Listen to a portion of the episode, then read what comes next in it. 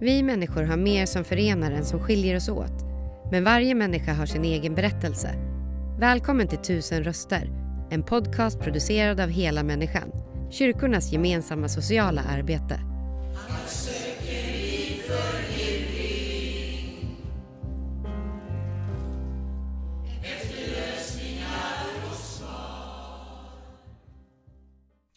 Då är vi hos Hela Människan i Partille och jag träffar Peter Romanowski som är 60 år. Han är pensionär sedan år 1991 och eh, han har varit hemlös större delen av sitt liv.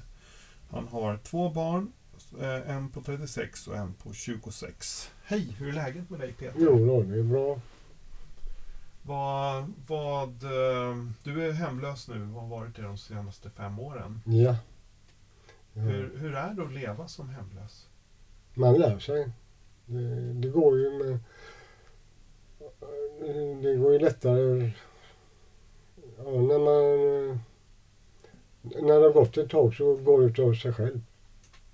Så man har ju eh, hemlös, man har ju... Man ligger ju inte i trappuppgångar och så, utan man har ju alltid någon man kraschar på deras soffa. Eller, Mm. Man har i regel någon som man kan gå hem till och sova hos. Men det är ändå ett rotlöst liv liksom. Ja, och sen så kostar det dubbelt. Ja, om jag går hem till någon så får, äter jag frukost så får jag ge han frukost. Och det, är alltid, det, är, det är alltid en dubbel kostnad. Det, det är därför man får låna soffan. Just det, det är någon sorts ekonomisk Ja. transaktion på något sätt. Ja, det är samma om man ska ta droger så betalar man ju för hans också. Och det är ju därför de i regel lånar ut soffan. Just det. Men ehm, vill du berätta lite om din barndom Ja, jag växte upp i Gamlestan. här i Göteborg? Ja. eh, Göteborg. Och eh, eh, vi hade, morsan hade, vi var fyra pojkar. Eh, växte upp i en tvårumslägenhet. Och eh, ja, det var, jag visste inte, det var droger väldigt tidigt. Vi sniffade och drack alkohol redan i som sju, åtta år. Så polisen tog mig för fylleri första gången jag var åtta år i, på Gamlestadstorget. Och sen var det, vad sa mamma om det? eh, hon eh, var inte närvarande kan jag säga. Hon är, jag vet inte om hon är, hon har väl, eh, hon är sjuk på något sätt. Jag vet inte vad man ska kalla det för sjukdom men hon eh, har ingen, eh, hon brydde sig inte. Det fanns, fanns, vi hade inget hem på det sättet. Vi åt aldrig middag ihop eller så. Utan vi kom och gick, vi unga. Hon gjorde aldrig mat eller... Så vi, när jag kom hem så åt jag och så gick jag ut. Och även när vi var så små då va. Även från eh, innan åtta års ålder också? Ja, ja visst. Och, ja visst. Det var så hela livet vad jag vet. Eh, Hela ungdomen. Men så flyttade jag, jag hamnade på fosterhem när jag var tio år. Och eh, i Jönköping. Och där eh, hamnade jag hos ett äldre par som var över 60 år. Och, fick mer eller mindre ta hand om. De hade en bondgård. Och den var... De, de hade två kor och två kvigor och två grisar, två kalvar, 50 höns. Men det fick jag ta hand om själv där. Så du blev mer arbetskraft? Ja, det var arbetskraft kan man säga. Och när jag kom från Göteborg och var van vid att vara ute på kvällar hela nätterna här då va. Och så helt plötsligt så satt man fast hos ett eh, pensionärspar mitt ute i skogen. Så ja, det blev ju att jag tog ju det jobbet som jag var bara gött att ha någonting att göra på dagarna. Men eh, jag bodde där i tre år. Och sen flyttade jag eh, till eh, hem till morsan igen. Men så bodde jag hemma i ett halvår. Så gick inte det längre så flyttade jag till ett fosterhem i Jönköping. Nej, vad säger jag? I Degerfors. Och där... eh, Ja, det, det var tvärtom där då. Så där var det... Där var det droger från morgon till kväll. Drogade alltså det Ja. här paret som När jag, ja, de, eh, det var fullt med droger där. Eh, Jag hade väl varit där i kanske 20 minuter innan ja, vi rökte första pipan. Och, och när, jag tittade på, när de meckade den och tittade på min blivande fostermamma då. Så stod hon och la in disken. Hon bara nickade gillande när jag tittade på henne om jag kunde röka eller inte. Och sen så deras riktiga son gav mig eh, första sprutan, eh, som jag tog. Och den fick jag utav deras riktiga dotter då. Och hon var, hon hade, hon var föreståndare för ett hem där ungarna tog, hand, tog som hand medan föräldrarna satt häktade. Så hon var, hade varit föreståndare för ett sånt hem. Henne fick jag den och hon sa det. Ta det här så kommer du närmare Gud. Och då var jag 14. Mm. Och vad var det för någonting i den där sprutan? Då? Amfetamin. Amfetamin. Eller Femetralin, men det är samma sak. Och, det, och sen Vad- efter det kan man säga att eh, poff sa det så försvann 30-40 år nästan av livet. Eller försvann, försvann men tiden gick så tuff. I nanosekund var det. Efter det. Då har bara varit droger efter. Ja, Men du vart fast i, i amfetaminet? ja. Direkt. Har har du kommit ur det nu? Mm. Eh, Nu har jag nästan växt ifrån det. Ja. Men eh, det finns ju där hela tiden. Eh, Men det är inte, det är inte, det är inte på samma sätt Mm. idag som det var då. Man, eh, ja, man hamnar i, i något hjul, ekorrhjul då när man i början. Va? Och det, När du tänker tillbaks på det här, liksom, vad, vad tänker du om att du faktiskt hamnade i det här? Ja, jag, jag vet inte, jag tänker ibland att det, det är min lott här i livet. Att, jag menar, det finns ju... Men var det ingen vuxen, normal vuxen som såg Nej, liksom vad som hände? nej. Ja, jag, jag har aldrig i hela mitt liv haft en vuxen eh, förebildade vuxenkontakt eller något sånt. Utan jag, kan, jag har eh, tagit hand om mig själv sedan jag var sju år kan jag säga. Och gått igenom de hemmen och gått igenom och, och eh, ja, sen är det då kriminalvården och, och men jag accepterade väldigt tidigt att jag jag har aldrig känt mig välkommen in i samhället.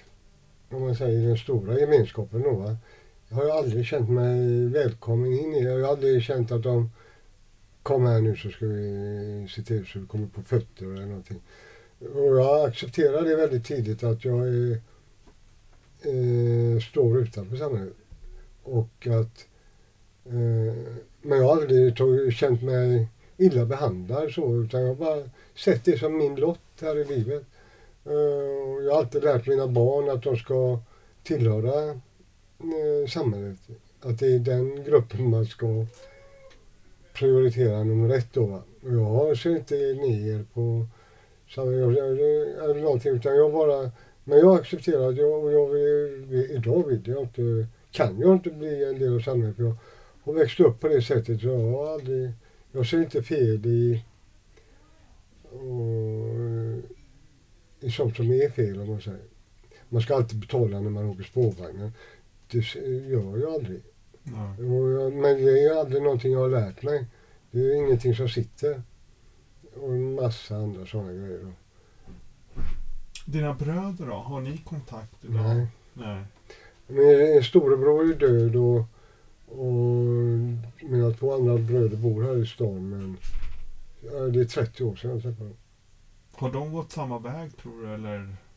Jag vet inte, en har nog gått bra på den andra han eh, är väl mer eller mindre alkoholist tror jag. Men, så det var därför inte vi kom överens för han drack bara och jag gick på andra, andra droger. Och det gillade inte han. Men ja, ni läm lämnades vind för våg Ja, det kan man säga. och ingen såg liksom. Nej, det var, det ingen- var ingen... eh, Det, och nu var det tio när jag flyttade hemifrån. Och, eh, men fram till tio års ålder så var... Jag, vet, jag tror det var vanligare förr när vi var små. Vi var gäng. Gamlestan och eh, Kotteral och så. Där var det den åldern på alla som söp och sniffade. Eh, Så var det bara. Jag vet inte varför det blev så. Och, men det var ingen som tog någon notis om det. nej.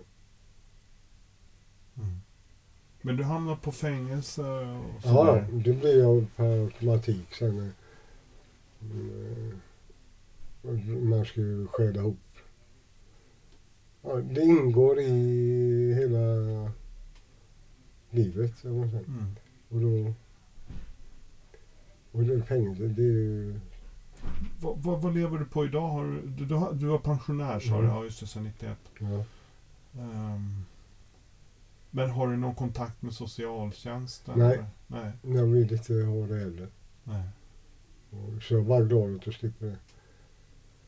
För de, de eh, kommer med sådana orimliga grejer. ännu. Mm. Men, men, men du kommer hit till hela människan i alla fall? Ja, Vad, vad betyder det? ja, det betyder att man kommer, jag kommer upp på morgnarna och, och kommer hit och ja, får eh, dagens frukost. Träffar lite folk och ja, man startar dagen så. Man säga. Och sen vi, spelar vi ju bowling ibland och, och så här. Nu har det varit lite dåligt med coronan där, men annars spelar vi ju två gånger, två gånger i månaden. Mhm. Så Och ni har det- som ett bowlinggäng Ja. typ? Mm. Och så ut och fiskar och ja. Ja men det tillhör någonting. Man eh, har nå, någonting man... Man är ju alltid välkommen hit.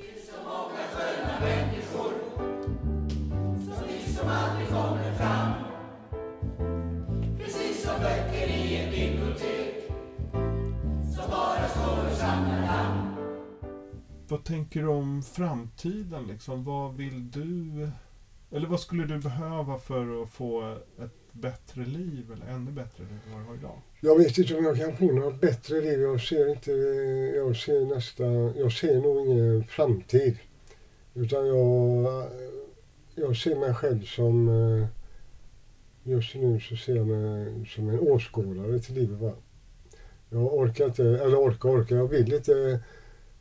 Ehm, eh, engagera mig i något tekniskt som appar eller som eh, telefon och det är så mycket nytt där va. Och jag, ja, jag, bryr mig, jag ser mig som en åskådare resten av livet tror jag. Och jag bara, nu har jag ju fått barn och barnbarn då. Och jag ska försöka, nu ska jag försöka att engagera mig mer i barnbarnens liv. Och vara med Det där. bra. Ja, eh, jag har precis börjat eh, få eh, ja, riktigt bra kontakter med dem. Va? Så och engagera mig i det och, och bara leva till jag dör. Så så. Men jag trivs med livet. Eh, jag har inte bråttom att dö eller någonting. Jag, jag, jag, jag, nu trivs jag ganska bra. På, ja, allt känns... Det är ju samma eh, väg man går hela tiden egentligen. Vad gör du på dagarna? Liksom? Eh, jag gör egentligen inte mycket. Jag har en kolonilott som jag är ute och jobbar på ibland och gräver och Mm. Odla lite? ja. Och sen eh, annars så gör jag ingenting. Träffar kamrater och ja, det, det händer inte mycket. Nej. Jag ska ju ut och resa och så hade jag tänkt. Jag fick de här 250 000 kronorna för förlorad barndom. Jag har ju fått en gång. Men Jag har ju stämt Degerfors kommun och Göteborgs kommun och Jönköpings kommun med på 250 000 barn. Så har jag en tur då så får jag lite mer pengar där och då kommer jag resa Vad skulle du vilja resa då?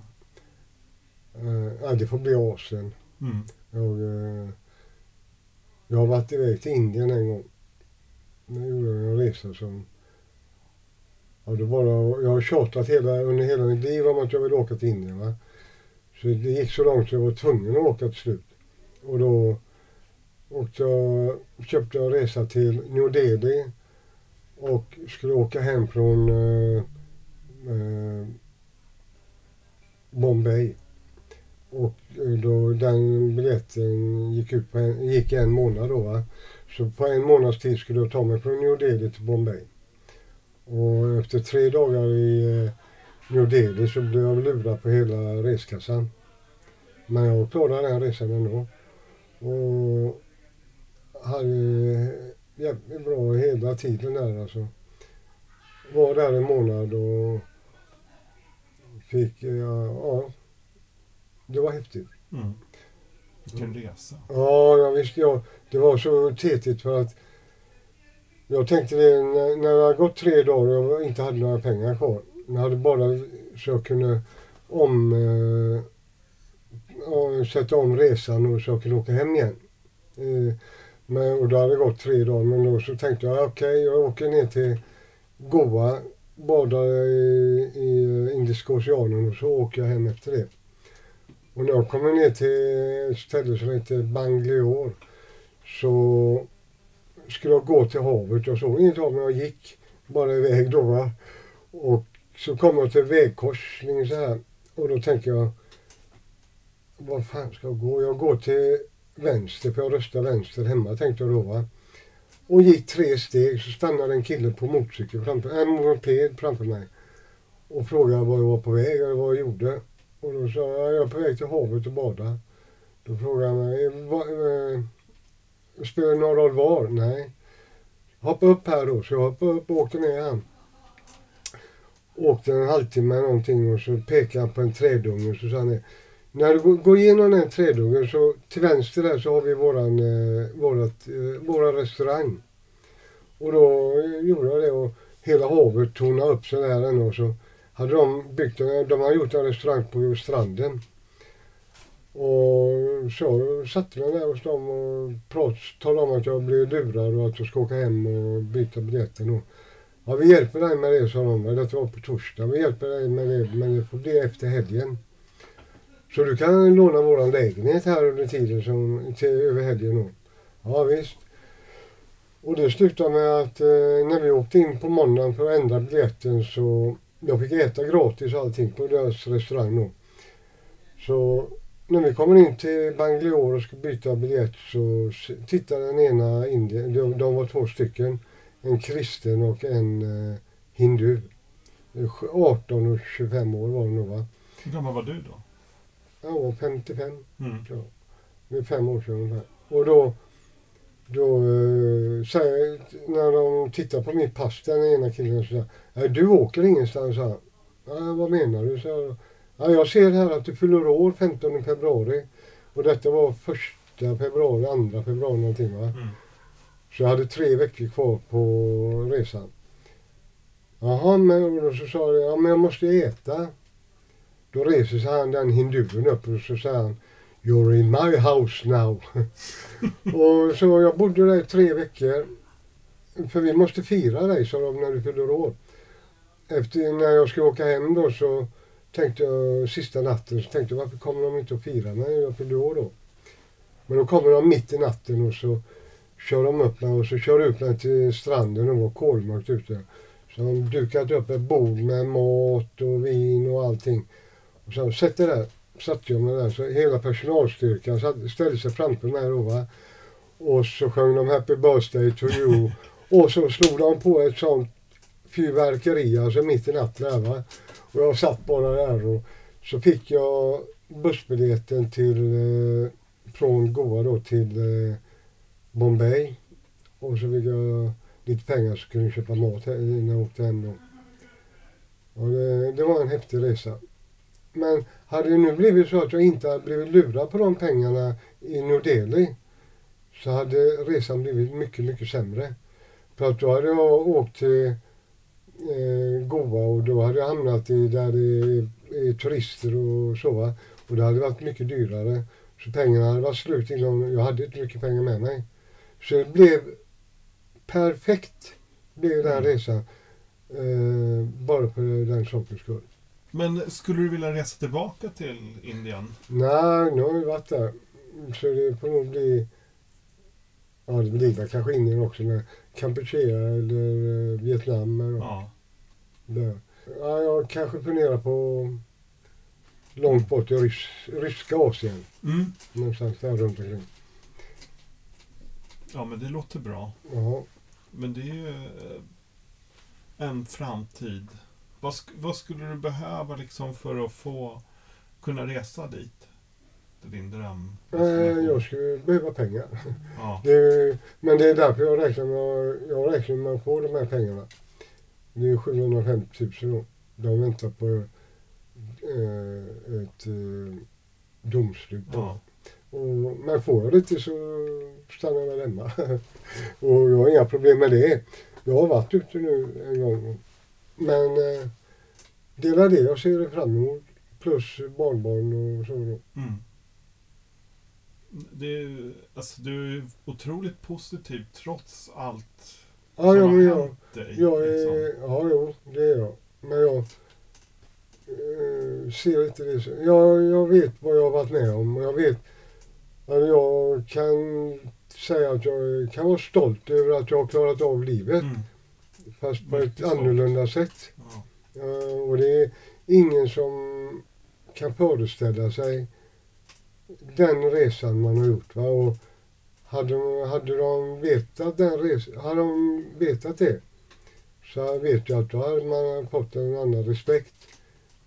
Idag kan de inte ge en den respekten för de vet inte de, de kan inte i sin vildaste fantasi föreställa sig vilken resa man har gjort. Va?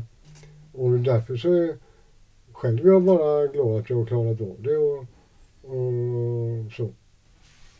Fantastiskt att få höra om det här, även om det är tragiskt. Idiot 10. Men eh, alltså få... Och genom den här podden så hoppas vi ju att någon tar intryck och kanske det här inte behöver hända igen för någon person. Man säger Jag så. tror det är andra tider idag. Så att det, det, det kommer hända i någon annan, det kommer hända någon annan igen. Det livet jag lever fast på ett helt annat sätt. Mm. Eh, Då när jag växte upp 7-8 år då, då var vi ute och lekte cowboy indianerna och band fast folk i träna och kastade sten på dem. Och, och det var den tidens Idag så sitter de inne och pratar med någon i Singapore Mm. och har kompisar här och där. Så, så att det missbruket som var då det, det finns inte, kommer inte finnas. Men det är alltid, jag tror alltid Det kommer andra saker. Ja, det kommer alltid vara någon, någon som lever utanförskap på ett, på ett eller annat sätt. Mm. Va? Som vi om 60 år kommer tycka lika illa då som det kanske var för mig. Mm. Fast på, det är helt annat. Mm. Men Mm. i alla fall ett otroligt stort tack till dig att du delar med dig. Ja, Och eh, jag vill tacka dig så mycket. tack så mycket för att jag fick vara med och berätta. Tack för att du lyssnat. Intervjun gjordes av Daniel Ryderholm och musiken framfördes av Gatans röster. För att hitta fler avsnitt och ta reda på hur du kan engagera dig besök helamänniskan.se volontär.